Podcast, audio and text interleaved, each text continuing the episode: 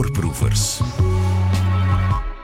Hallo, dit is Voorproevers, de podcast. Ik ben Bent van Looy. In deze aflevering heb ik het met Alicia Geszinska over een bijzonder boek van de Poolse filosoof Barbara Skarga. Zij spendeerde elf jaar van haar leven in de Gulag. Weet u nog wel wat dat is, de Gulag? Dat is een soort kamp waarover wij weinig weten. Niet zo na dit gesprek.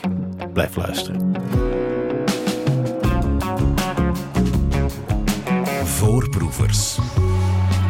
Ja, we hebben het vandaag over een heel bijzonder boek. Uh, een boek over een Poolse filosoof, van een Poolse filosoof, Barbara Skarga. Ze schreef een meanderend, maar meeslepend relaas over haar jaren als gevangene van het Sovjetregime in de beruchte Gulag. Uh, uh, Alicia Geszinska, jij bent filosoof en van Poolse afkomst. Jij las het boek, sterker nog, je schreef de inleiding. Waar leerde jij Barbara Skarga kennen? Ook in Polen. Ja. Maar uh, eigenlijk was ik dan al filosoof in die zin dat ik al afgestudeerd was in Gent. En ik had een jaar, uh, een onderzoeksjaar aangevraagd in Warschau. En uh, in dat onderzoek, tijdens dat onderzoeksjaar in Warschau heb ik eigenlijk die naam voor het eerst gehoord. En ik heb haar dan ook echt gezien omdat ze op een verjaardagsfeest was van een andere grote filosoof, Poolse filosoof, Leszek Kołakowski. En uh, ze zaten daar samen uh, hem te eren. En uh, toen, ja, toen is haar naam voor, voor mij altijd bijgebleven. Een bijzonder moment, denk ik, als je als jonge filosoof, filosoof ja. op de verjaardag van een van de allergrootste Poolse filosofen bent.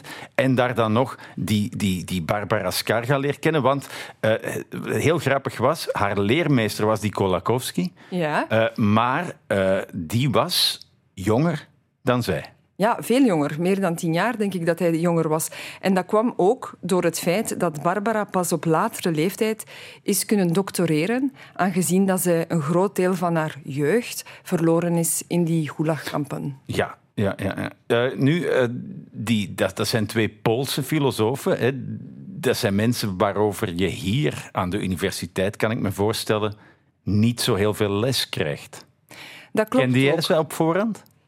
Uh, nee, ik kende niet zoveel uh, Poolse denkers. En dat is een, uh, een groot pijn, denk ik, op vele faculteiten. Dat is geen, niets dat de schuld is van Gent of Antwerpen of Brussel. Het is gewoon, je, als je een opleiding volgt, je hebt vier jaar, je moet keuzes maken. En de keuzes vallen vaak op de grote reuzen van de filosofie. En dan hebben we het over de westerse filosofie. En dan hebben we het heel vaak over de westerse filosofie. Uh, Afrikaanse filosofie, Aziatische filosofie en, en uh, Oost-Europese uh, en Centraal-Europese filosofie, Slavische filosofie, ja, komt eigenlijk niet aan bod. Maar dat is een, een zeer dat over alle universiteiten mm -hmm. is verspreid. En dan ga je maar naar Ginder om onderzoek te doen. Ja, ik denk als je als filosoof door het leven wilt gaan, dan uh, je het, houdt het niet op met die vier jaar. Dat is een startschot van je, van uw denken, zal ik zeggen, of van je leerproces. Uh, eigenlijk elke goede filosoof blijft een autodidact zijn hele leven lang. En moet je blijven lezen, ook de grote reuzen, ook uh, andere filosofen, om om mee te zijn. Mm -hmm. uh, nu, dan verlies je haar heel even uit het oog. Je ziet haar op een verjaardagsfeest. En dan in 2022 lees je haar. Tijdens het moment dat Rusland de Oekraïne binnenvalt. Ja. Je schrijft uh, in de inleiding van dat was eigenlijk het perfecte moment om haar te lezen. Precies. Um, dus nadat ik terug was in Gent, heb ik mijn doctoraat geschreven, op andere denkers gefocust. En dan, zoals ik net zei, als filosoof moet je constant je blijven voeden met filosofen. Mm -hmm. En ik, had, ik was wel zo slim om tijdens dat jaar dat ik in Warschau woonde, alle boeken op te kopen. Uh, die, dat doe ik sowieso. Een kleine uh, hobby van mij om te veel boeken te kopen. En dan bij een moment uh, lees ik die en probeer ik die in mijn denken ergens vorm te geven. Um, en ik was na de bevrijding, dat boek precies aan het lezen op het moment dat de invasie, de grote inval van Rusland in Oekraïne uh, gaan, plaatsvond ja, ja. Uh, in februari 22. En het trof me heel sterk, echt als een bliksemschicht. Dat boek moet ook de Vlaamse en Nederlandse lezer moeten kunnen lezen. Want jij las op dat ogenblik de oorspronkelijke Poolse versie. Uiteraard. Ja, ja, ja. En heb jij er dan ook iets mee te maken dat het vertaald is geraakt? Uh, Zeker, omdat uh, uh, mijn man, die het boek ook aan het lezen was, die had net hetzelfde gevoel. Dus ik had gezegd, dat boek moet in het Nederlands uh, bestaan, maar jij gaat het vertalen, want ik heb daar geen tijd voor. En dat heeft hij gedaan? En dan heeft hij dat gedaan. Wauw. En, en wij, wij voelden allebei aan dat het heel belangrijk is voor, om, om ook de situatie beter te begrijpen. Als je de politieke context van vandaag wilt begrijpen, als je wilt begrijpen waarom Rusland aanvalt en hoe ze naar de Oekraïners kijken en uh, hoe dat die oorlog zich mogelijk gaat ontwikkelen, dan is het goed om naar het verleden te kijken. Mhm. het, uh, we kunnen echt wel in het verleden patronen zien en dan zien dat sommige dingen terugkomen. Uh, dus ik vind het gewoon een, een belangrijk boek voor ons allemaal vandaag de dag. Ja, want je leert tussen de regels door de Rus. Je mag natuurlijk niet veralgemenen, maar je leert hem wel kennen, of haar. Jazeker, uh, dat, is, uh, dat is juist het, het, belang van het boek. Je leert uh, de mentaliteit kennen. Mhm. Je leert ook kennen waarom ze anders denken.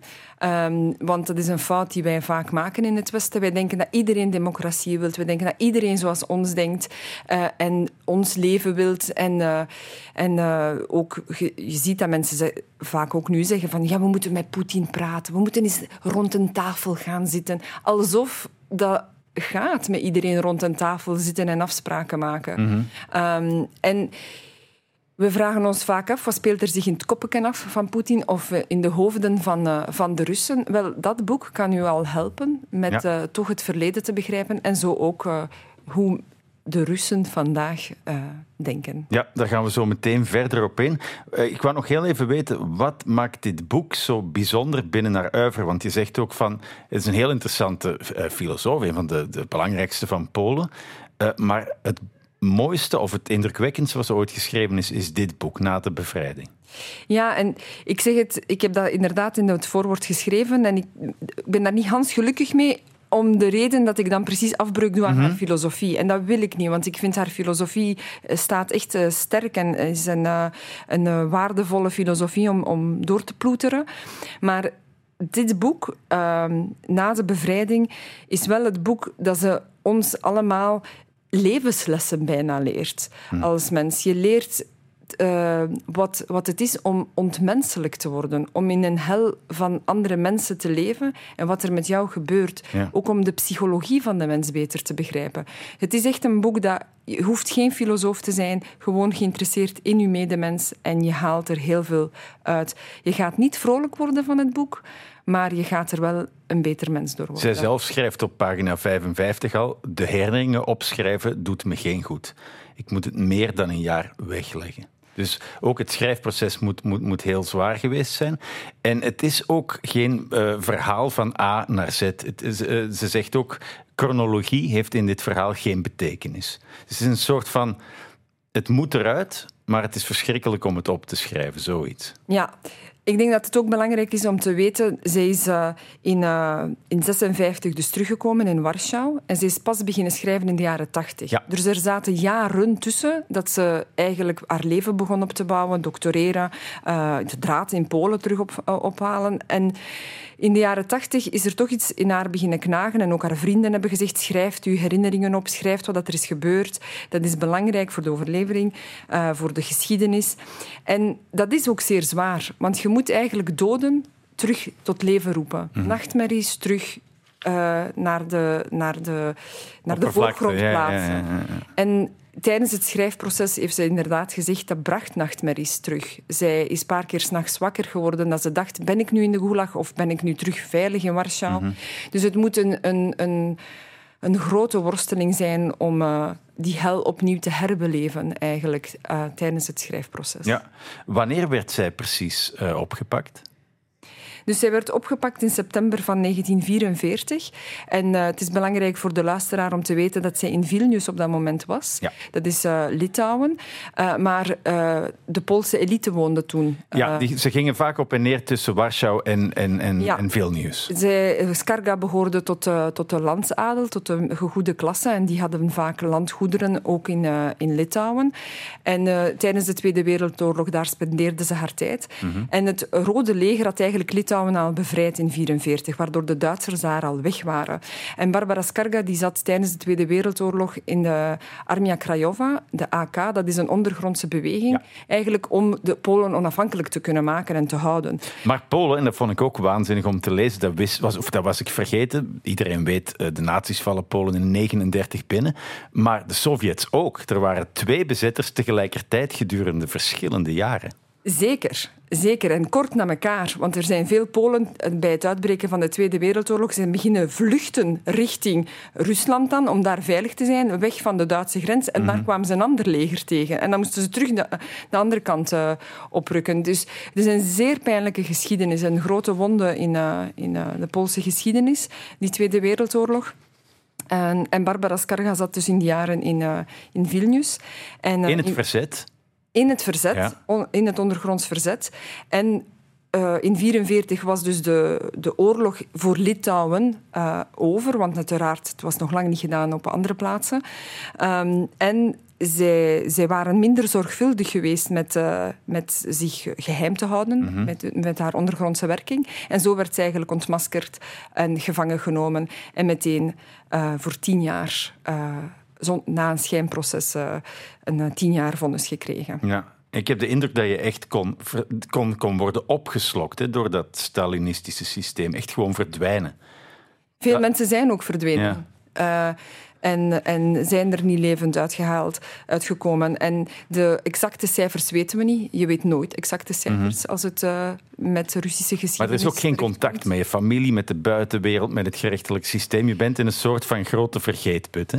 Ja, dat mocht eigenlijk niet. Je mocht, uh, uit sommige gulags mocht je één keer, soms twee keer schrijven, maar eigenlijk dat was het. Russen hadden meer rechten, die konden vaker met hun familie in contact zijn. Maar het nadeel was dat Russen die, die familieleden nog in leven hadden, die familieleden hebben zich, keerden zich meestal af naar de naar de gevangenen. Hmm. Voor hun eigen veiligheid enerzijds, maar anderzijds omdat ze het ook schandalig vonden, velen, dat hun kinderen of hun naasten in de gulag zaten. Dat ze eigenlijk het, de propaganda geloofden dat uh, hun familieleden die uh, in de gulag zaten ook slecht waren. Ja. Ja, zo werkt het systeem. Goed, de C is opgepakt, verdwijnt eerst een jaar in de gevangenis en dan wordt ze op een trein gezet uh, naar een kamp in de uitgestrekte steppen.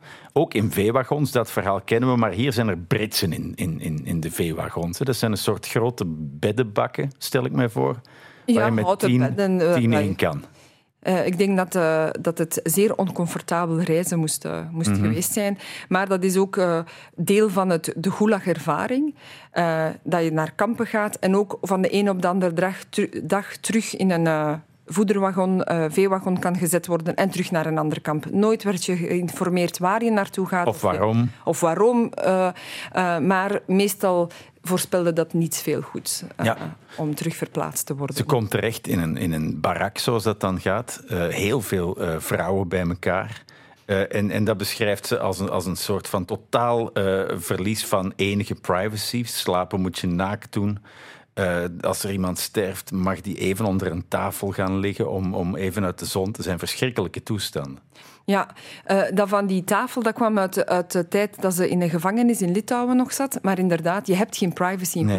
wat je, wat je precies zegt. Uh, en dat vond zij een van de grote zaken die ze ook beschrijft. Het gemis om eens alleen te kunnen zijn met je eigen gedachten. Mm -hmm. Dus dat is iets wat dus ook het communisme heel hard kwalijk neemt. Het was altijd, wij moeten iets denken, wij moeten iets doen, wij moeten dit. En zij dacht van, wanneer mag ik ik is alleen zijn. En ze heeft eigenlijk later in haar filosofie ook een mooie essay geschreven over eenzaamheid. Hoe belangrijk het is om eens als mens alleen te zijn, weg van andere mensen, om tot jezelf te kunnen komen. En zo ook tot dichter bij andere mensen. Ja. Uh, dus ze had wel te veel. De mensen zaten echt letterlijk op elkaar, mm -hmm. op elkaars huid. Het moet een hel geweest ja. zijn. En die behoefte om alleen te zijn uh, en, en zich te onderscheiden, was dat ook misschien deel omdat ze inderdaad geen Russische vrouw was, maar een Poolse vrouw. Een soort van uh, vreemdkeurt per iemand vreemd in, in, in het geheel. Want ze zei van ja, die, die Poolse vrouwen voelden zich een beetje de vertegenwoordigers van Europa, waren zelfstandiger, hadden meer behoefte daaraan, opstandig zelfs. Ja, de, dus de meeste mensen waren uh, Russen waarschijnlijk in die kampen, maar er waren heel veel nationaliteiten. Hè. Oekraïners, Litouwers, uh, mm Georgiërs. er was een, dus echt een mengelmoes van nationaliteiten. Um, en zij had niet vaak de kans om Pools te spreken, maar als er dan Polen waren, dan bon, allee, die hadden direct een contact met elkaar. Maar ze voelden zich echt Europees, hè? Ja, zeer Europeaan.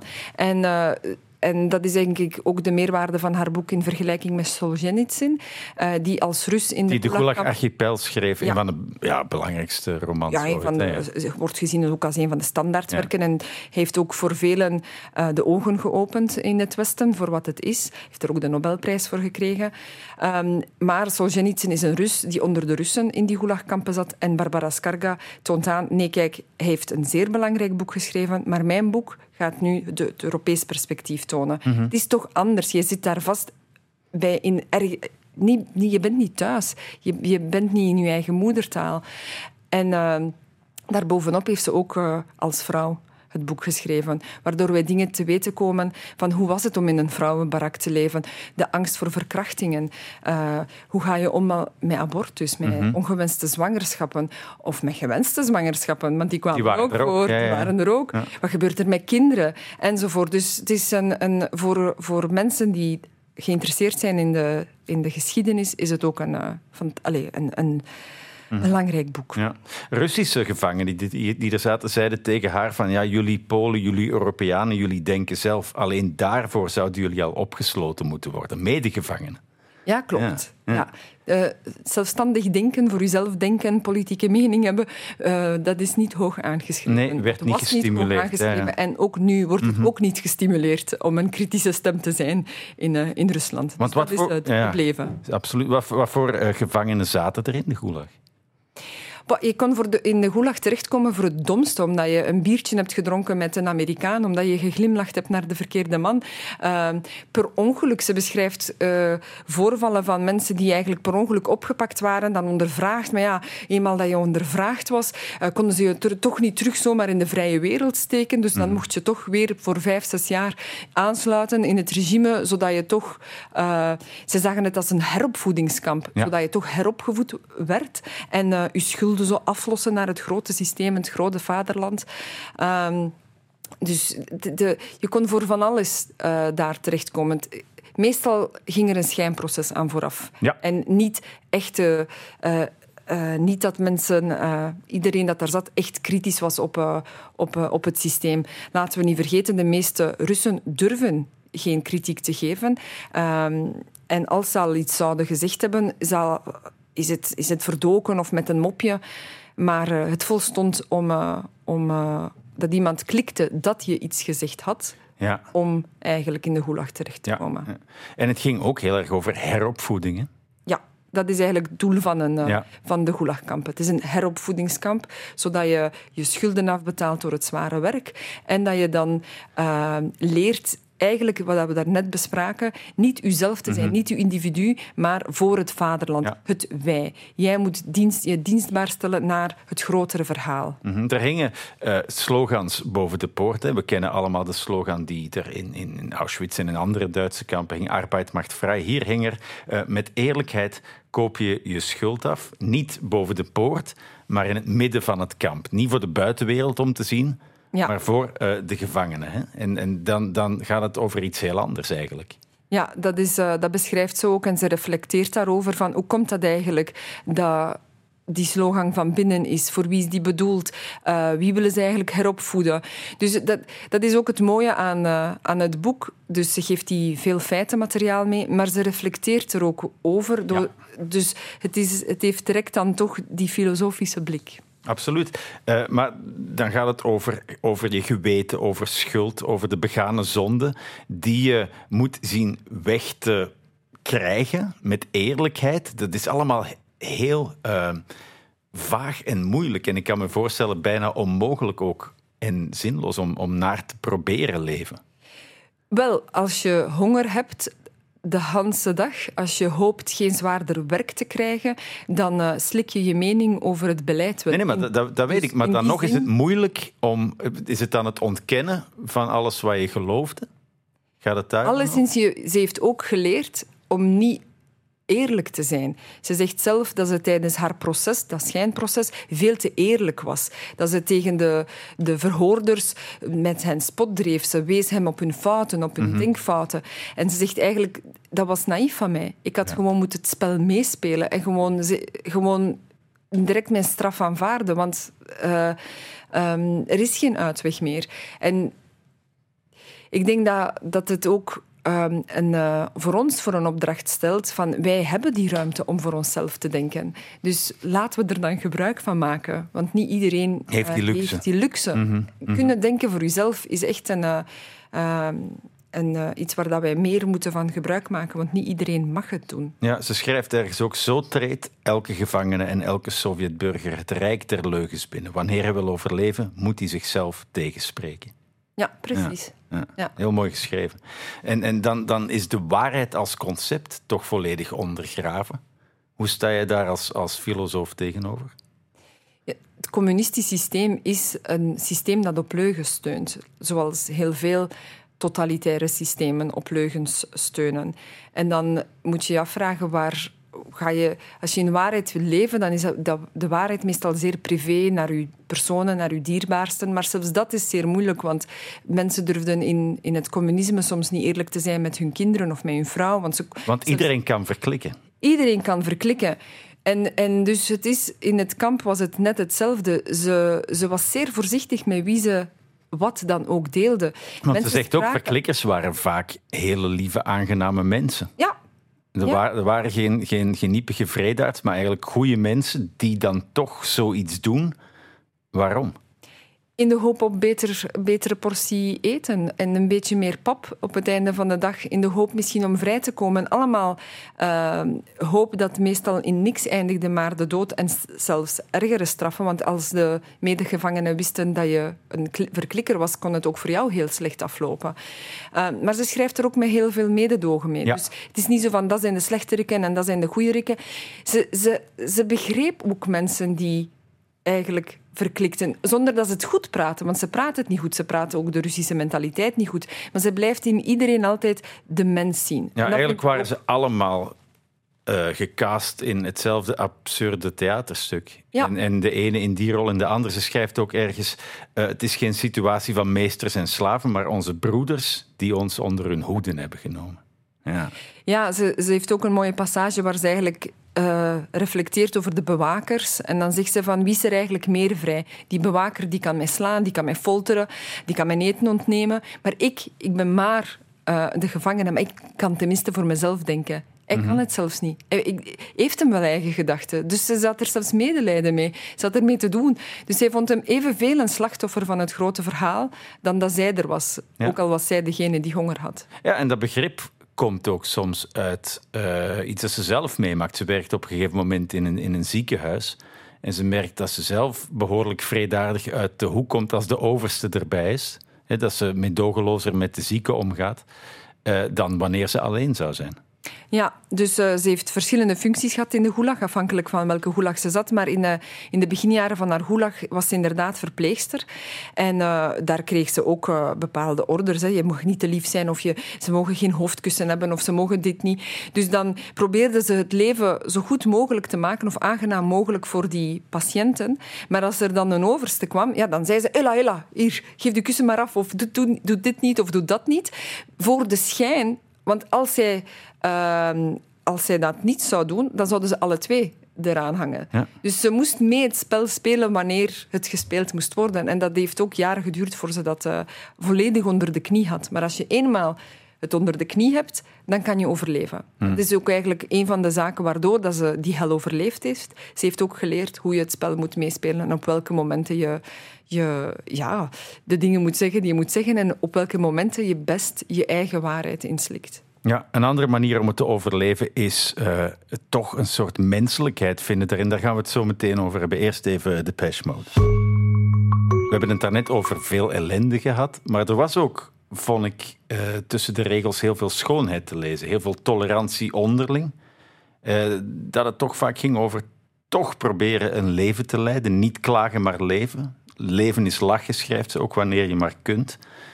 Dat is ook heel, heel uh, erg naar boven gekomen voor mij uit dat boek. Jazeker, het is een, uh, een oefening in, in, menselijkheid in die zin voor haar geweest dat ze zit dan in die hel, ze zit in die gulag.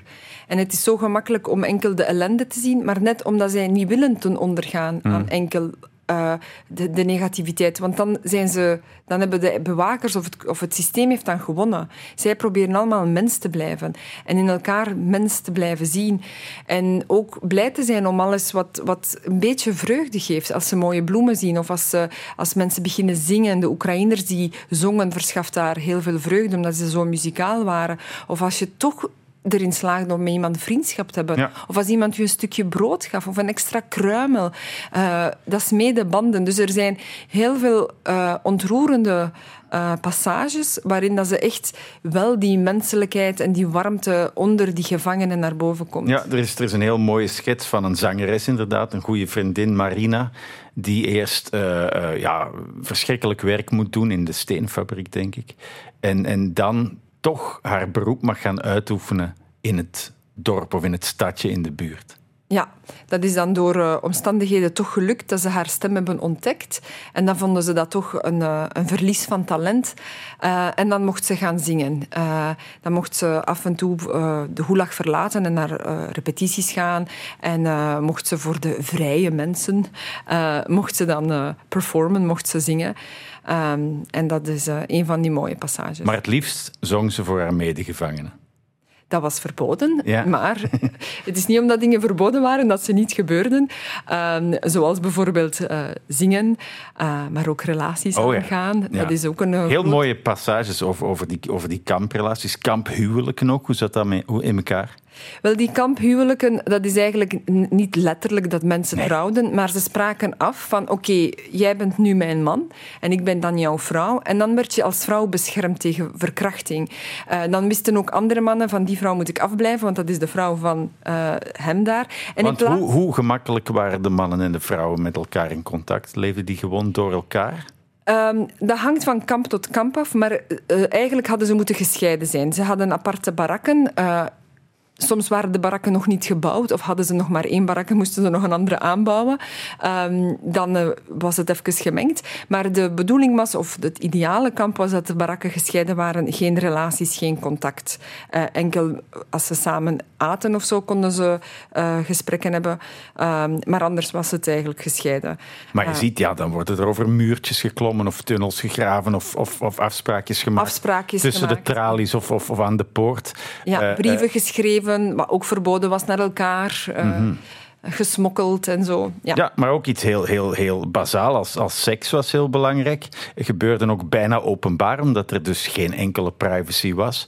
Ja, dat gebeurde dan in de barak. En dan, uh, als uw medegevangenen jou goed gezind waren, dan leenden ze bijvoorbeeld een jas of iets om u te bedekken of, of uh, afstand te houden, zodat je toch een klein beetje privacy ja, ja, ja. had. Maar uh, het was normaal dat mensen ja, dat, je er, dat, dat het leven toch, een, toch een manier vindt. Het leven vindt een manier ook, uh, ook in de hel. Ja, ja. Er was ook, eh, wat ik, wat ik bijzonder vond om te lezen, natuurlijk prostitutie. Het seks aanbieden in, in ruil voor eten, voor andere dingen. Maar ook omgekeerde prostitutie. We denken altijd aan mannen die uh, vrouwen betalen. Maar in, in, in de Gulag was het ook omgekeerd, dat mannen betaald werden. Ja, en uh, dat bestond ook, dat beschrijft ze ook. Um, maar er, eten was echt eigenlijk het, het, bijna het belangrijkste. Het grootste streefdoel. Ja. Daarvoor gingen mensen klikken, uh, prostitueren, uh, van alles doen. Uh, elkaar uh, slaaf, tot elkaar slaaf zijn. Uh, bedriegen, liegen, schoemelen. Um, of een relatie aangaan met een, een kampoverste en dan had je een warm bed en, en, iets beter eten. Ja, of met iemand, mijn gevangene, die goede pakjes ontving van thuis uit, die dat mocht ontvangen. Dat waren dan de Russen die pakjes mochten ontvangen. En zo bleef je in leven. Ja, en zo is schoonheid heel belangrijk in de, in de gruwel. Ja. Ik snap die nood aan warmte en aan schoonheid wel. Uh, want, want er wordt ook gesproken over het verlies van ik, de gevangenisziekte. He, er, er, er staat een prachtig stuk in dat volgens sommige psychologen na drie maanden verlies je eigenlijk je ik in de gevangenis. En zij, zij zegt van nee, nee, nee, wij hielden dat vijf maanden vol. Ja, ja. ja het is... Uh Um, het is, zoals ik zei, je krijgt heel veel van de psychologie mee, uh, van wat er in de mens omgaat. En dat vond ik een van de, van de verrijkendste passages. Uiteraard te veel geschiedenis en zo. Maar ook voor de menselijke psychologie. Wat gebeurt er met u en hoe blijft je mens? En dat is mooi beschreven hoe zij probeert eigenlijk zichzelf te zijn. Niet verbitterd te geraken. Niet, niet volledig van binnen afgestompt te geraken. Want dat was eigenlijk haar grootste angst. Zij voelde dat het systeem haar eigenlijk afstompte. Waardoor ze onverschillig werd. En ze zei, zij was ook in zekere mate onverschillig geworden. Om een duur kwamen zoveel verhalen. Mensen die, die binnenkwamen voor de, in de gulag kregen een vonnis van 20 jaar voor de stomste zaken. Mhm. En ze konden dat vertellen en in de, de, de slappe lach krijgen. Van, ah, ik zit voor dat jij voor dat. Wat dan ook. En het absurde dan, van de situatie. Ja, en dan later, dat ze dan, toen dat ze dan haar dagboek neerschreef, dacht ze van, ik moet daar helemaal niet meer om lachen. En ja, die afstomping, daar was, dat was eigenlijk haar grootste angst. Mhm, dus mhm. ze probeerde toch nog te voelen. Ja, en, en je was ook onderhevig aan het systeem. Ze schrijft over een vriend uh, die die kampziekte had, die, die ontslagen werd uit het kamp, en maar die geen zelfstandig leven meer kon hebben. Die zei, ik kan alleen maar functioneren binnen zo'n uh, omkaderd geheel als een ziekenhuis of als een sanatorium. En zo heeft hij zijn leven gesleten. Ja, dat, dat, dat de mensen echt afhankelijk worden van zo'n systeem. Ja, ze beschrijft inderdaad gevangenen die dan na 10, 15, 20 jaar naar buiten kwamen, vrij waren. En dan dat ze zeiden van nee, ik ga net iets, ik ga iets doen. Ik ga, ik ga iemand uh, pijn doen of ik ga een, uh, iets uh, negatiefs over het communisme zeggen, zodat ik terug een vonnis krijg, zodat ik terug in het kamp ja. kan. Maar laten we niet vergeten dat vele, vooral Russen, die hadden nergens meer terug te gaan. De familie had zich van hen afgekeerd. Ze waren misschien al overleden, mm -hmm. de familie. Dus dan kom je naar buiten en ben je een gevangene geweest in de gulag en heb je niemand, niks. ja, dan wil je misschien terug naar die... Ja plek waar je tenminste nog wel vrienden hebt opgemaakt, uh, uh, twintig jaar lang. Dat was anders voor Skarga, want zij had altijd een moeder en een zus die haar hunkerde naar haar terugkeer. Ze wist dat haar vaderland Polen was. Mm Zij wou terug naar, naar Polen. En op een gegeven moment worden de Polen uh, gerepatrieerd. Een beslissing van hogerhand zegt van oké, de Polen mogen terug naar Polen. Maar dan beschrijft zij ook als zij na een lange, lange treinreis en maanden wachten op vergunningen, dan eindelijk aankomt aan die grens dat daar ook geen jubelstemming was. Nee, omdat. Uh, uh, ik denk dat we hier moeten erbij halen. Ze heeft in de Armia Krajova, hè, dus in die ondergrond voor Poolse onafhankelijkheid, heel veel delen van Polen, waar zij vond dat ze haar jeugd heeft voorgegeven, uh, gevochten voor heeft, omdat mhm. die onafhankelijk zouden blij blijven, zijn dan na de Tweede Wereldoorlog Russisch of Oekraïns geworden. En dat was voor haar zeer pijnlijk om uh, te beseffen dat, dat die overal een klein beetje voor niets geweest was. Precies. Oekraïnse, uh, Oekraïnse, Russische plaatsnamen op Poolse straten. Uh, en zoiets, dat zoiets van, oké, heb ik daar voor mijn jeugd uh, gegeven. Mm -hmm. Dus het was inderdaad geen... geen het was wel vreugde dat ze vrij was, maar het was een pijnlijke terugkeer. Ja. En hoe heeft ze uiteindelijk haar leven achteraf weer kunnen opbouwen? Je zei van ze moesten heel veel talen opnieuw leren. Ja, want uh, er wordt vaak gezegd wat je in jouw hoofd hebt, wat je aangeleerd hebt, dat kunnen ze u niet afnemen. Ze kunnen mm -hmm. je huis afnemen, ze kunnen u dingen afnemen, maar uw kennis nemen ze van u niet af. En Skarga leert ons dat zelfs wat je in jouw hoofd hebt, kan van jou afgenomen worden. Uh, jaren honger en ontbering knaagt ook niet enkel in uw maag, vergeten. maar in, haar, ja. in jouw hoofd, inderdaad. Haar moedertaal Pools was het niet volledig vergeten, maar het was toch sterk achteruit gegaan, omdat ze enkel Russisch moest spreken, occasioneel is Pools. Um, dan haar Latijn, haar Grieks was ze vergeten, haar Frans, haar Duits. En als filosoof heeft ze zich voorgenomen, oké, ik ga die talen terug heraanleren. Uiteraard Pools, haar moedertaal. Maar dan ook heeft ze Frans opnieuw geleerd. Maar ze heeft altijd uh, geleden onder het feit dat ze haar Grieks niet meer heeft kunnen opfrissen naar Latijn. Ze heeft de Grieken, uh, Plato, Aristoteles en zo, niet meer in de oorspronkelijke taal kunnen lezen. En dat vond ze wel mm. altijd. Dat is blijven knagen. Ik vind het ongelooflijk dat na zo'n immense achterstand ze dan toch erin geslaagd is om een van de belangrijkste filosofen van Polen te worden. Ja, ze is ongelooflijk nogal een, een levensdrang dat ze had. Mm. En een overlevingsdrang, dat moest ze wel hebben. Anders had ze het niet gehaald in uh, die, die elf jaar bijna dat ze weg was van huis. Uh, maar dat is eigenlijk ergens gebleven, die hardheid. En dat ze moet leven, dat ze moet... Misschien net doordat ze zoveel ogen heeft gesloten als verpleegster en ook als, als gevangene. En gezien hoeveel mensen hunkerden om een leven te hebben dat nooit hebben kunnen hebben. Dat eenmaal zij kon leven, heeft ze ten volle geleefd. Heeft ze gestudeerd, heeft ze geschreven ehm, en heeft ze echt haar stempel op, uh, op uh, het bestaan nog uh, gedrukt. Ja, wie die stempel op het bestaan wil lezen, kan naar de boekenwinkel, want daar ligt na de bevrijding van Barbara Skarge. Met een voorwoord ja. van jou. Met het voorwoord van mij, vertaald door Steven Lepé. Exact. Alicia, is er, wat heb jij meegenomen van haar? Wat, wat, wat, neem jij mee op je reis? Wat heb je geleerd van Barbara Skarke? Ik denk wat ik de belangrijkste les vind, is dat uh, ze niet verbitterd is geraakt. Ik denk, wij allen met ons pijntjes in ons leven, wij zijn snel misnoegd en verbitterd en kwaad. En dat heeft ze niet. Dus ik denk heel vaak, als zij niet verbitterd is, heb ik ook geen recht op verbittering. En probeer ik ook altijd um, vergevingsgezind en positief en, uh, in, het leven, in het leven te staan. Nee tegen de bitterheid.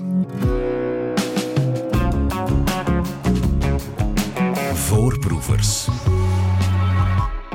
Dit was Voorproevers, de podcast met Alicia Gesinska over Barbara Skarga's prachtige boek Na de bevrijding.